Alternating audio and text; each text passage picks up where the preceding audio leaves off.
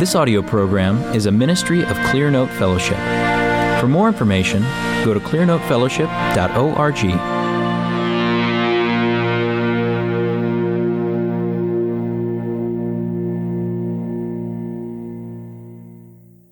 If you'll take a Bible, if you have it, and turn to Galatians chapter four.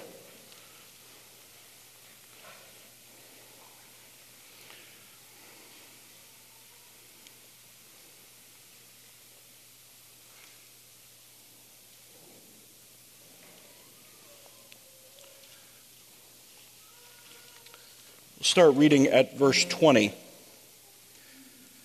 But I could wish to be present with you now and to change my tone, says the Apostle Paul, for I am perplexed about you. Tell me, you who want to be under law, do you not listen to the law? For it is written that Abraham had two sons, one by the bondwoman and one by the free woman. But the son by the bondwoman was born according to the flesh, and the son by the free woman through the promise. This is allegorically speaking, for these women are two covenants, one proceeding from Mount Sinai, bearing children who are to be slaves. She is Hagar. Now this Hagar is Mount Sinai in Arabia and corresponds to the present Jerusalem, for she is in slavery with her children, the present Jerusalem being the physical Jerusalem on earth. But the Jerusalem above is free. She is our mother. For it is written, rejoice, barren woman who does not bear. Break forth and shout, you who are not in labor. For more are the children of the desolate than the one who has a husband. And you, brethren, like Isaac, are children of promise. But as at that time he who was born according to the flesh persecuted him who was born according to the Spirit, so it is now also. But, was, but what does the Scripture say? Cast out the bondwoman and her son, for the son of the bondwoman shall not be an heir with the son of the free woman. So then, brethren, we are not children of a bondwoman, but of the free woman. Who is our mother? The Jerusalem above is free. She is our mother. She is our mother. Paul says to the Galatians, before he introduces her as their mother, he says to them, I am perplexed about you. In other words, I have doubts. I have doubts. But what does he have doubts about? He has doubts about whether or not they know who their mother is. And so he says, Jerusalem, the Jerusalem above, she is your mother. And you're going around and saying, could this be my mother? Could this be my mother? Could this be my mother? And so are we today. Now this morning, I have a book to recommend, and we didn't get it into the table in time for you to get it for the conference, but I think you ought to pick it up for you and your family. It's called, Are You My Mother? Okay? You can get it on Amazon, two days out, and they'll get it to you the next day if you're close enough to where their distribution center is. Don't be tempted to allegorize the book. The little bird falling out of the tree, that's not the fall of Adam. The steam shovel driving the bird back to the tree, the snort, that's not the law driving you back, right? Don't allegorize it. What is this book about? It's about the, a crisis in identification. The chick's about to hatch, so the mother goes away to get food for the soon-to-emerge chick. The chick comes out and gets out of the nest before the mother returns and goes on a journey seeking its mother. And the question is asked over and over and over again. What's the question? Are you my mother? Are you my mother? Until finally the bird is united, reunited with its mother. It's a journey seeking the authentic. At each encounter, the bird asks the question. At each encounter, he recognizes or is told that the answer is no. He spends a great deal of time finding that his mother was not anyone who was not his mother. And my wife said that sentence was awkward, and I said, I want it to be awkward. Okay? He spent a great deal of time trying to figure out who his mother was, and he, and he spent a lot of time finding out that uh, his mother was not anyone who was not his mother. It must be like that. It must be that we like that, are like the little bird in the story, and we need an introduction. And Paul is saying to the Galatians, you need to know who your mother is. Well, it's true of us. Finding out who she's not might help us. And so let's think about this morning for a little while who our mother is not. And in doing that, we're going to have to look at influences in our lives that pressure us on this question as we are going to find our mother. And the influences are many. I want to start with the underlying primary influence, the one who has set us off track from the beginning, and that is the devil. He is an adversary who desires to keep us lost in a fog concerning our spiritual mother. Satan would have us destroyed. He wants to devour our spiritual mother and us along with her. And so he warns us and he scares us with threats. And the scripture says he's like a roaring lion seeking whom he may devour, prowling about, and that we're supposed to resist him. In the book of Revelation in chapter twelve, you see the picture of the, the, uh, the serpent who is chasing the woman who's had the child.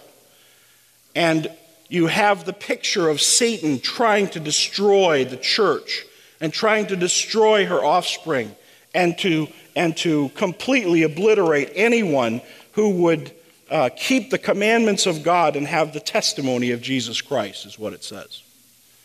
And you have that picture of Satan, who is our adversary.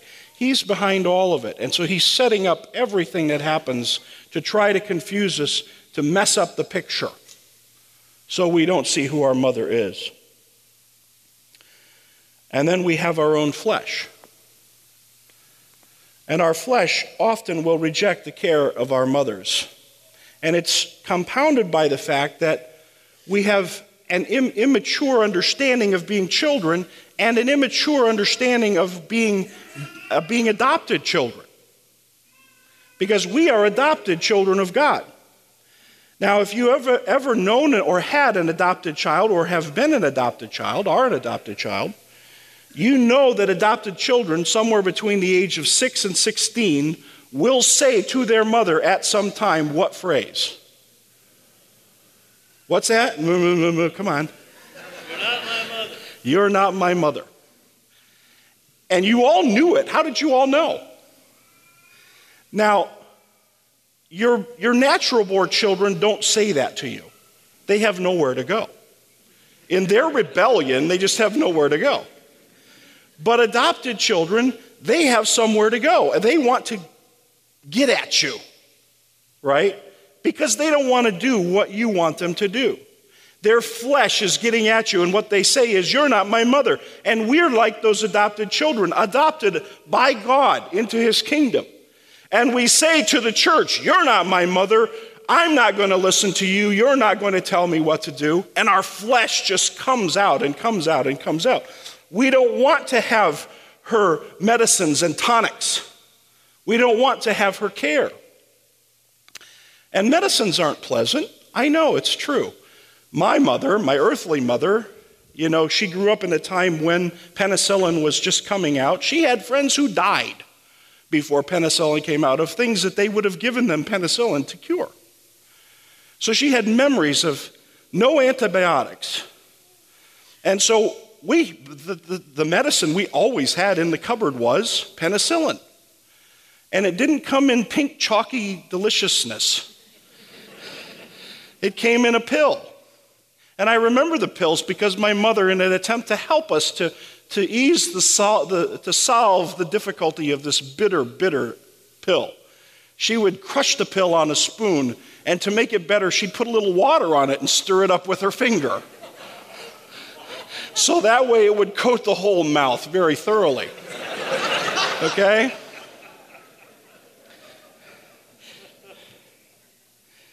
Get it in there, get it working. But we say to God, we don't want the church as our mother. We don't want her treatments. We don't want her nurture. We don't want her care.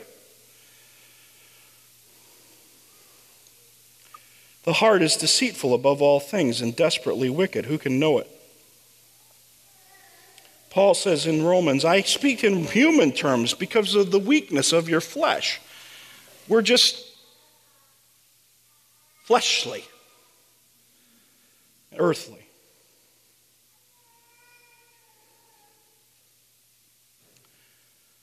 Another pressure comes from the world. The world is constantly coming at us with pressures against our mother. There is no exclusive mother. All mothers are yours. Or the flip side of that same coin, there's no such thing as a mother. And that's what they're pushing at us and pushing at us and pushing at us. And what they're saying is conform, conform, conform. I was talking to a young man recently, and he was talking about uh, some friends he's in a band with, and he said to the band members that he'd like to do something about Jesus. And one of the band members responded and said something back like, I don't want anything to do with your Christ God. Okay? And so I said to this person, well, if you would have said that you were worshiping a turnip, no, I didn't say a turnip. I said, I don't know what. But you could have put anything in the place of the Christ God. And before I even finished my question, he said, oh, that wouldn't have mattered. That would have been just fine. It was the Christ God that he could not tolerate. And this is the world we live in. You cannot have her, this exclusive mother Jerusalem above, you cannot have her, the world says. You can have any other mother you want. You can have all the other mothers. You can have no mother, but you cannot have her. And so they pressure and pressure and pressure. And Jesus says, if you were of the world, the world would love its own. Yet because you are not of the world, but I chose you out of the world, therefore the world hates you. Because of your identity with Christ, his body, his church, his bride, your mother, the world hates you, will not accept. And so the world is constantly pushing at us, saying, don't have her, don't have her, have anybody, have them all, have nobody, have none, but do not have Jerusalem above as your mother. We can't tolerate that. And so you have Asaph as he's writing Psalm seventy-three. And he's thinking about the wicked. And he's talking about how they are in their lives and how they're fat and how they have no pain in their death and how this and how this and how this. And what's happening with Asaph as he's going along? He's starting to think to himself, I, in, I have kept my heart pure in vain. What is Asaph? What's going on with Asaph? He's being pressured by the world. He's being pressured to say, there is nothing to it. He's having atheistic thoughts. I was reading uh, John Bunyan's autobiography, I think, or his testimony, and he talks about his struggle with atheistic thoughts, right? This is what the world challenges us with constantly, day in and day out, constantly. Constantly challenging at us at the point of our faith. John Calvin says, there is more venom in this than in all persecutions, for how much more alarming is it that the grace of divine adoption shall be made void than that this frail life shall be taken from us? How much more alarming that the grace of divine adoption shall be made void, than that this frail life is taken from us. This reminds us that not only ought we to be filled with horror at outward persecutions when the enemies of religion slay us with fire and sword, and when they banish, imprison, torture, or scourge, when they attempt by, but, but when they attempt by their blasphemies to make void our confidence, which rests on the promises of God. When they ridicule our salvation, when they wantonly, wantonly laugh to scorn the whole gospel, nothing ought to wound our minds so deeply as contempt of God and reproaches cast upon his grace. Nor is there any kind of persecution more deadly than when the salvation of the soul is assailed. He says, for my own part, I am far more grieved by the fury of the Epicureans than of the Papists. They do not attack us by open violence, but in proportion as the name of God is more dear to me than my own life, the diabolical conspiracy which I see in operation to, distinct, to extinguish all fear and worship of God, to root out the remembrance of Christ, or to abandon it to the jeers of the ungodly, cannot but rack my mind with greater anxiety than if the whole country were burning in one conflagration. The Epicureans, pleasure seekers, not hedonists necessarily, uh, just enough pleasure so that you don't have too much pleasure because that might become unpleasurable, okay?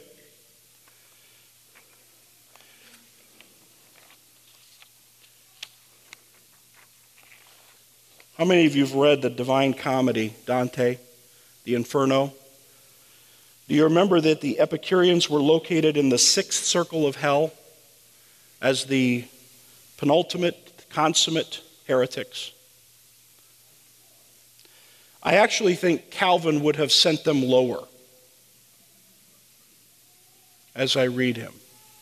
He would have sent them lower because he would have said that they are attacking us at the heart of our relationship to the Father, at the heart of our adoption as his children. And that's where they place their attacks. If you don't know about them, it's common for them to put on their gra- on their tombstones, I was not, I was, I am not, I do not care.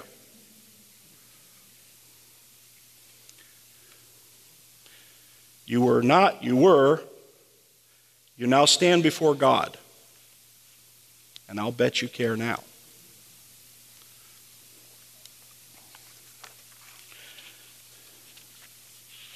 I want to read one more thing.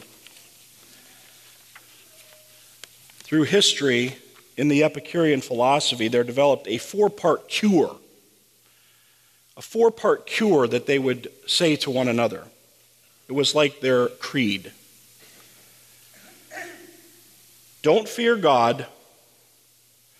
Don't worry about death. What is good is easy to get, and what is terrible is easy to endure. And that was their creed. Notable Epicureans, Thomas Jefferson, Christopher Hitchens. And so you see Calvin as he's looking at this and he's saying, these are enemies. They're worse enemies than ones who would beat you with a stick because they attack your very soul. They attack your very confidence. They attack you at the point of your faith. Atheistic thoughts and pressures.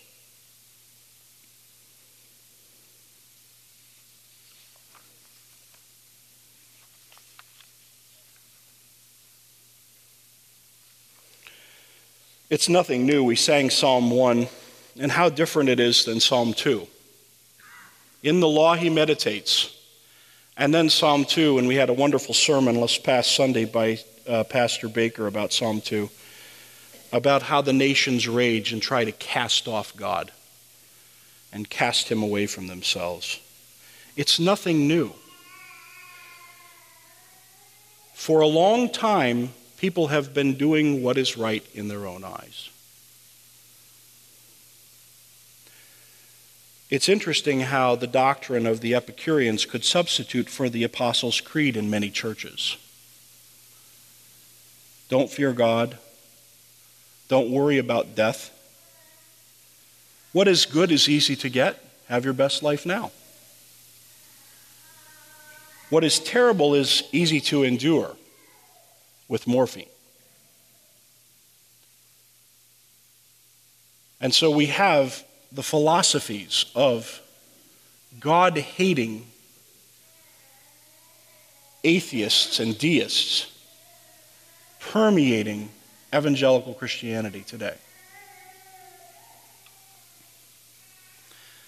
And therefore we have another oppressor, another difficulty, another tempter, and that is the false church. The church that has Sinai as its mother.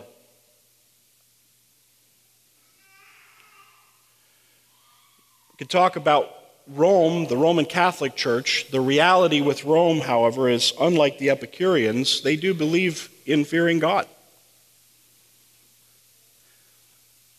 They don't get grace and justification, but they do get the fear of God. I think Tim talked briefly last night about the homeschool church. It's a church that's not the church, where the physical mother and father are my mother, the church. They can baptize me and feed me communion. I can always hold membership in our McMansion in the suburbs. We're always tempted to see also as the false church, the Republican church. And this is where our membership will be. Yay, Texas. Right? You got an amen over there from Texas. You're not in Texas anymore, are you? Are you still there? Who moved? You moved. Okay. Traitor. And so we look at Texas and we say, oh, good. The, the victory, the strength, our confidence, our trust. We look to her and we say, are you my mother, Texas? Are you my mother, Republican Party? Are you my mother, homeschool parents?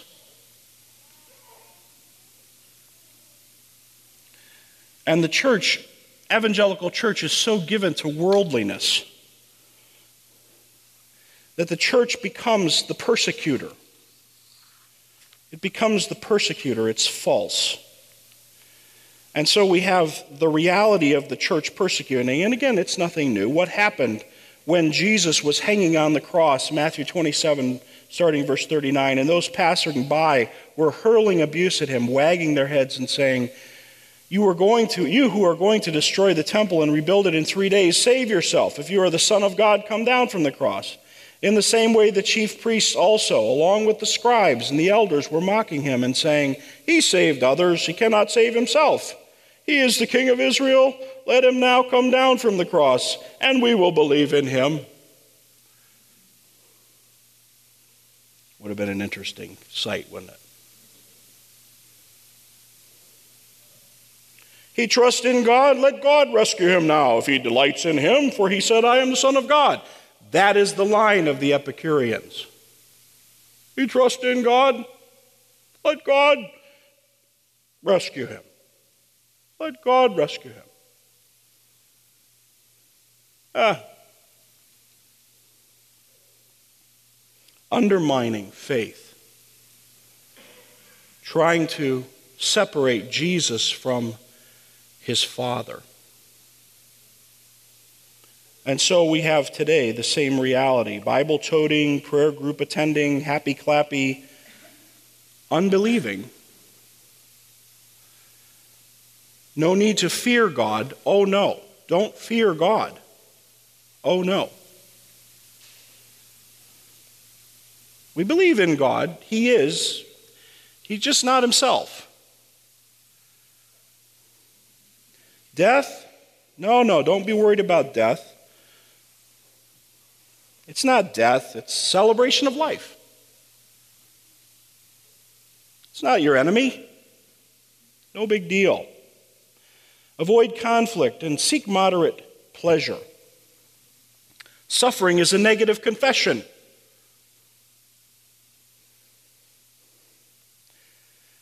Grace, so called, has become the Epicurean elixir of the evangelical church. False grace is that which denies the connection between faith and the painful world of the sacrificial actions of Hebrews eleven, the actions of those who were disciples before Christ's incarnation. This kind of religion is faith in a vacuum, a void, nothingness. There is no reason for the existence of this church. The fake and false church is not our mother. She's our accomplice. She's our co-conspirator. Paul says to the Corinthians in Second Corinthians eleven, verse four, "But if one comes and preaches another Jesus whom we have not preached, or you receive a different spirit which you have not received, or a different gospel which you have not accepted, you bear this beautifully." We are willing to have a false church because we're looking for a co-conspirator, an accomplice to help us, to give, what our, give us what our flesh wants. Do not be deceived. There is a Jerusalem above, and she is free. She is unfettered. She is our mother. I have for many years tried to call my earthly mother on a weekly basis. When she says hello, in order for her to know which of her six sons is calling, I say, "Is this my mother?" To which she replies, "Yes, David, this is your mother." Then I too know where I stand. And that is actually something, because I have misdialed a couple times over the years. And I always seem to get the same old lady, and I don't know who she is. No, stop scaring me.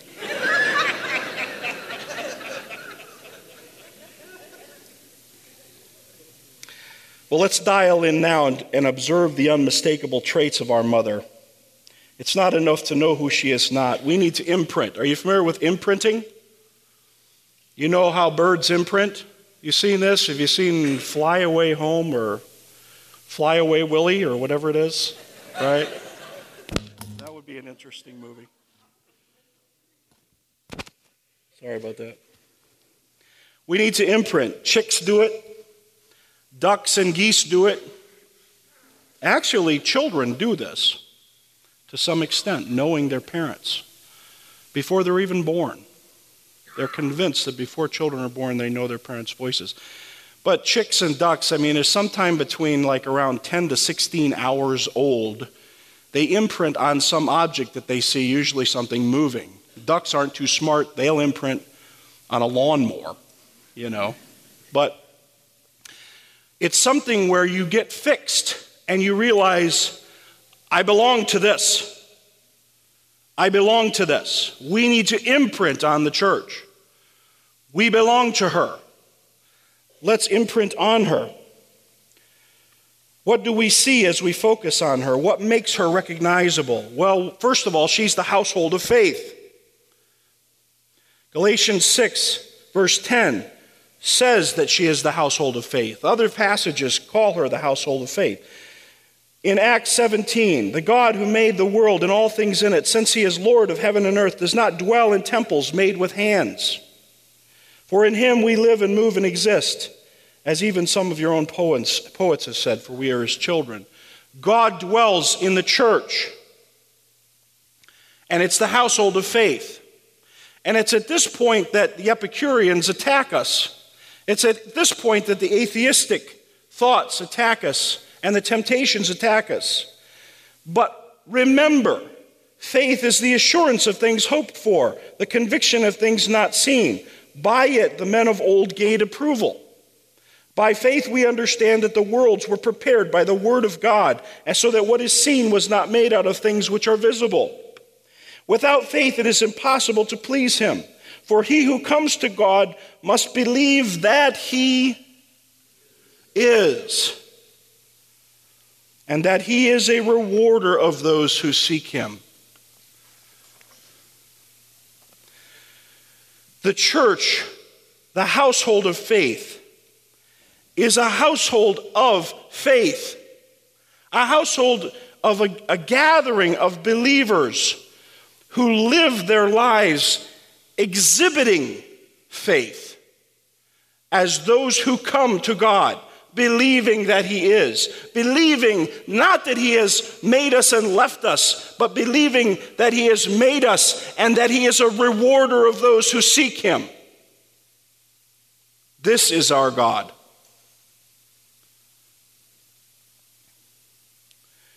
And as you read chapter eleven of Hebrews, you find Abraham, and you find him seeking for the city. And what does it say? He's looking for the city, the foundations of which were laid by God.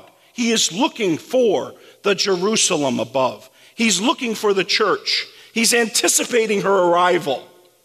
He wanders about looking for the signs. Well, we're wandering about. Let's look for the church. Let's look for her. What is the evidence of our faith? How do we recognize faith in the Jerusalem above, who is our mother? How do we recognize it? How do we recognize faith in those people in Hebrews chapter eleven? It's demonstrated with action. It's demonstrated with obedience. And so when we hear God's word, we exercise faith. We come into the church, the heavenly Jerusalem, and we exercise faith. And when we realize that we're not supposed to be fornicators, we exercise faith. And when we realize that we're not supposed to be adulterers, we exercise faith. And when we realize that we're not supposed to be thieves, we exercise faith. And when we realize that we're supposed to give what we have to the poor, we exercise faith. And when we do it, when we do it. And when we realize that we're supposed to practice hospitality, we exercise faith. And when we realize, and when we see these realities working, we say, oh, I see evidence of authenticity. There you are, mother. There you are, faith. Repentance from sin. Confession of sin, turning away, acknowledgement of our need of God. There you are, mother. And our hearts start to imprint, imprint on the household of faith, responding to God's call that we're to join the cloud of witnesses. The church is the pillar of truth. As Tim read last night, I write so that you will know how one ought to conduct himself in the household of God, which is the church of the living God, the pillar and support of the truth. How do we recognize and embrace her authority in doctrine, the church? Calvin says, Scripture, they say, is fertile and thus produces a variety of meanings. I acknowledge that Scripture is a most fer- a most rich and inexhaustible fountain of all wisdom, but I deny that its fertility consists in the various meanings which any man at his pleasure may assign. Let us know then that the true meaning of Scripture is the natural and obvious meaning, and let us embrace and abide by it resolutely. Let us not only neglect as doubtful, but boldly set aside as deadly corruptions those pretended expositions which lead us away from the natural meaning. In other words, God's word, as it is, what it says, it should be preached. It should be taught. We should look for people who aren't afraid to teach everything in the Bible. And that they're not trying to twist it and turn it in order to, it's obvious, right? When they twist it and turn it in order to make themselves more palatable to the world. And so we look for our mother, and we look for that authenticity. Not the Bible and me, not you and I coming to church and judging everything based on our complete knowledge of the Word. If I just had time, I would do a study Bible so that everyone would know my brilliance. Right? But we come to the church because she is the one that holds the doctrine. And we're fed. And we grow. She has the keys. She has authority. Obey your leaders and submit to them, for they keep watch over your souls as those who will give an account. Let them do this with joy and not with grief, for this would be unprofitable to you. Tim talked about the authority in the Great Commission last night. Have you embraced the gift of discipline God has given you in the church, in your mother? Have you embraced this?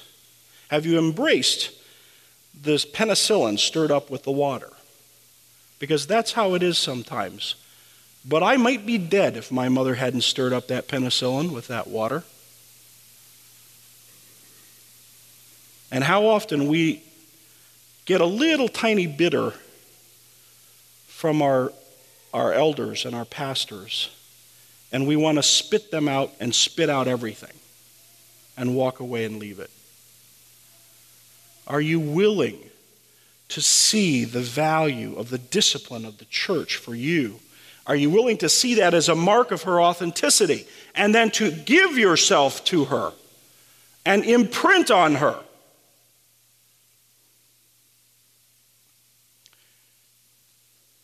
The church is fruitful. She is fruitful. More children, more children for Sarah. More children. First Peter two, four through six. And coming to him as to a living stone, which has been rejected by men, but is choice and precious in the sight of God, you also, as living stones, are being built up as a spiritual house for a holy priesthood, to offer up spiritual sacrifices acceptable to God through Jesus Christ. Built on the chief cornerstone. So God is taking us as living stones. He's made us alive, and he's... Have you ever watched a, a mason, a stonemason, lay stone? Anyone ever seen this happen? He takes the stone and he takes his chisel, or he takes a brick and he takes his chisel and he smacks it, cracks it, turns it, twists it, gets the right angle, the right shape that he's looking for before he sets it in. And all the other stones then, the ones underneath feel the weight, the ones on the side get kind of squished up. God has made the Jerusalem above fruitful. He is laying living stones among us, to us, on top of us, around us. This is evidence of the authenticity of our mother. And as he lays those stones, we feel it. Do you love and embrace the new additions? Have you imprinted on the idea of spiritual fruitfulness as being a trait that will cause you to recognize the authentic church, your mother? It's a little bit uncomfortable. It's a little bit difficult. We have to teach people who didn't know before. We have to open our home to more people. We have to make room for more people's gifts. We have to share one another with other people. And then we go to small group. Small group. I've been in the same small group for nine months. I'm really sick of this guy. And then God takes his trowel and he just...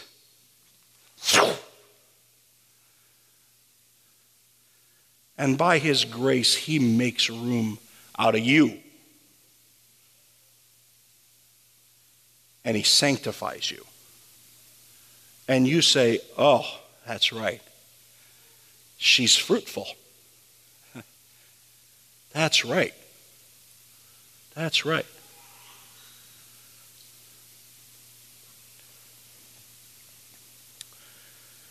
She is not of this world. The church is not of this world. Jesus says in John fifteen, "This I command you, that you love one another. If the world hates you, you know that it has hated me before it hated you. If you were of the world, the world would love its own, but because you are not of the world, but I choose you out of the world, because of this, the world hates you. Remember the word that I said to you, a slave is not greater than his master. If they persecuted me, they will also persecute you. If they kept my word, they will keep yours also." She is not of this world, which being interpreted for our purposes today means she is persecuted. The world hates her. She doesn't belong here. She is not right. Did you see the news this morning about the, the uh, homosexual parade in Seattle? Some of you.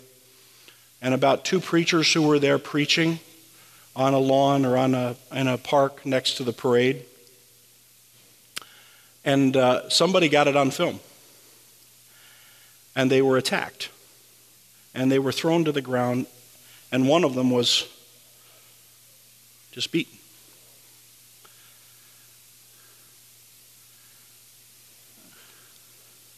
What love we have. What tolerance we have. Listen, we are not of this world. We don't belong in this world as members of it.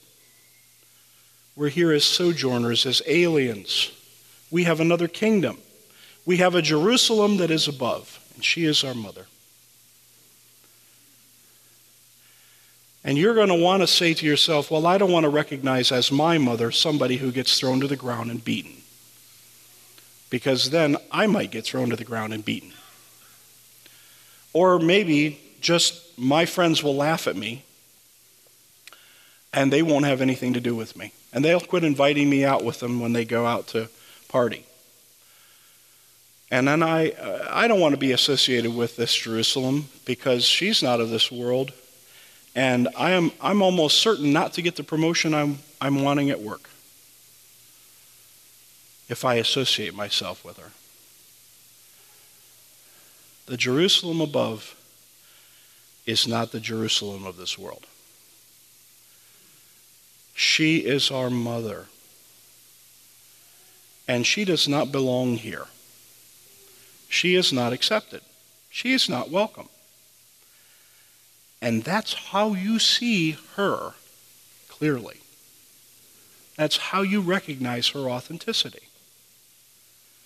And what you need to do is say, with faith, Yes, yes, she is my mother.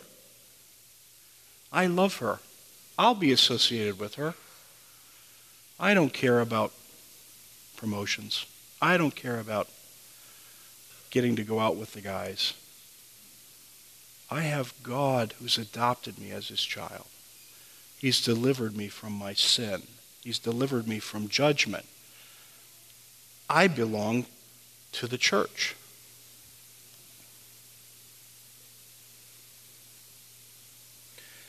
Just two more things.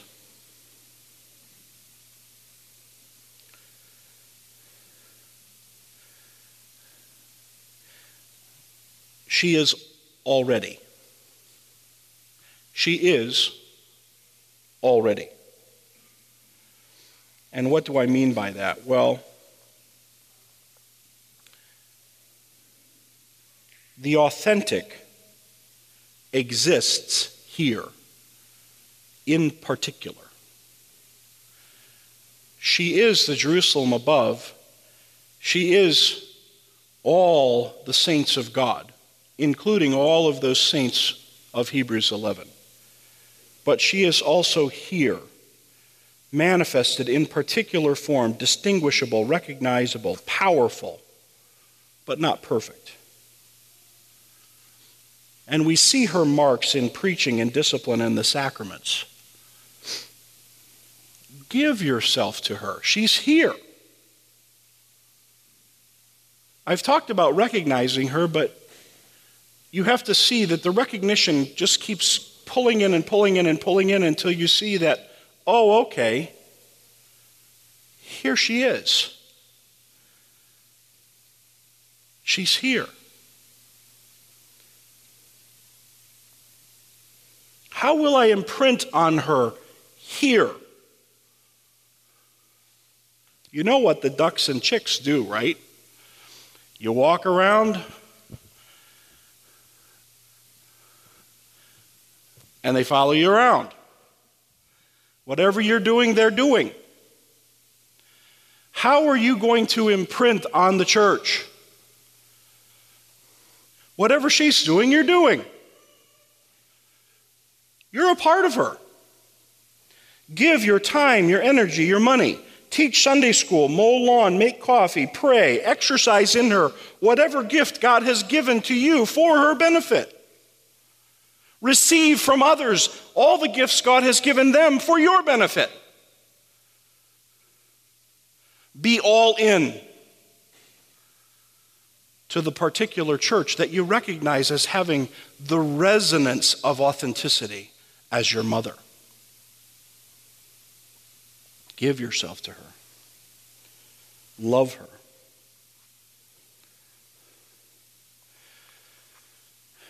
And lastly, she is not yet. So in Hebrews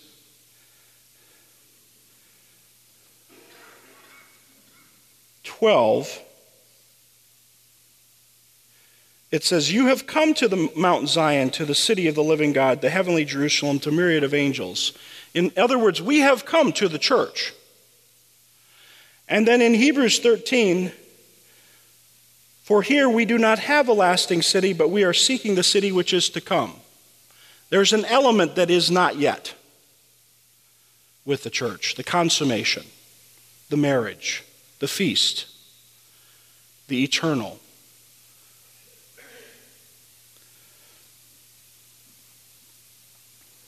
Imprint on that. Imprint on John's vision in the book of Revelation. "Come, and I will show you the bride, the wife of the Lamb." And he carried me away in the Spirit to a great and high mountain and showed me the holy city, Jerusalem, coming down out of heaven from God. This is the Jerusalem above. She is our mother. "Coming down out of heaven from God, having the glory of God, her brilliance was like very costly stone, as the stone of crystal clear jasper. It had a great and high wall with twelve gates, and at the gates twelve angels, and the names were written on them, which are the names of the twelve tribes of the sons of Israel. There were three gates on the east, and three gates on the north, and three gates on the south, three gates on the west. And the wall of the city had twelve foundation stones, and on them were the twelve names of the twelve apostles of the Lamb."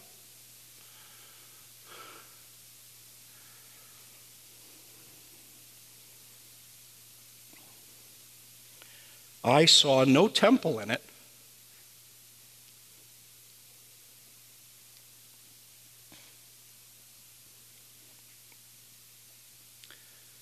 for the Lord God, the Almighty, and the Lamb were its temple.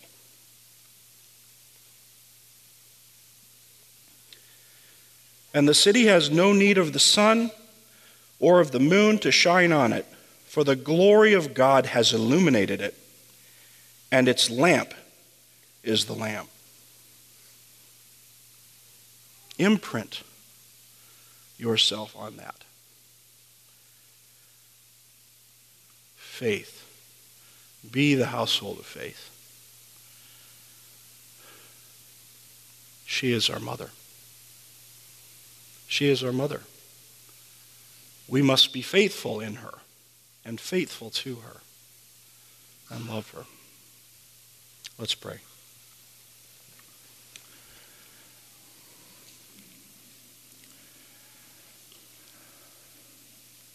Heavenly Father, we live in a world that is opposed to you and therefore opposed to us as we serve you. and love you and believe on you. But Father, we desire to come to you. And we believe that you reward those who seek you. And so we come this morning asking that you will make us to be members of your church, to love her, to be all in. We give you thanks for her, for her beauty, for her care, for the wonder of your putting her together the way you have. Blessed be your name, Father. Help us, O Lord. Give us faith and move us forward, persevere us until that day so that we may see with our own eyes the heavenly Jerusalem.